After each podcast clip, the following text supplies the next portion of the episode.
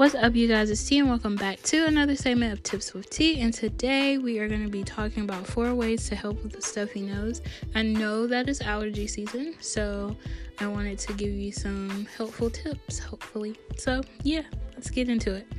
The first one is steam, any type of steam that you can get from water. Like if you go to a sauna, which is kind of expensive. I don't really know for sure. I've never been to one, but that's a way to get steam.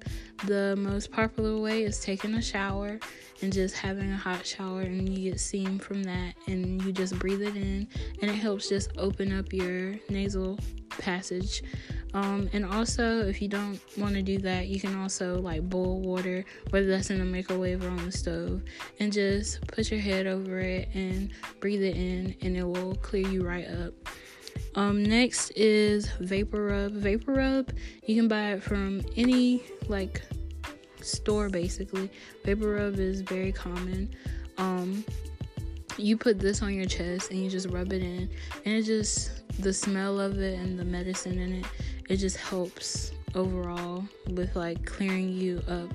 And yeah, it's really good. That's what I use before I go to bed and I put on my humidifier. It's the best sleep, I'm telling you. It's the best sleep. Um, next is nasal strips. So nasal strips, you can also use this before you go to sleep. Um, I don't have any right now, so I don't know how well it works, but I had like people try them in the past, and I know people who tried them in the past, so they say that they're beneficial. So I'm gonna take them at their word, you know, if they still use nasal strips. Um, so if you get the right kind, because I know there's different ones for like specifically sleeping at night, and then there's some that are like for snoring. There's so many different types of nasal strips, but you can get some just for like your airway so you can breathe better. So, yeah, try those out. And if you have, just let me know about it because I really want to know. Um, Next is nasal spray.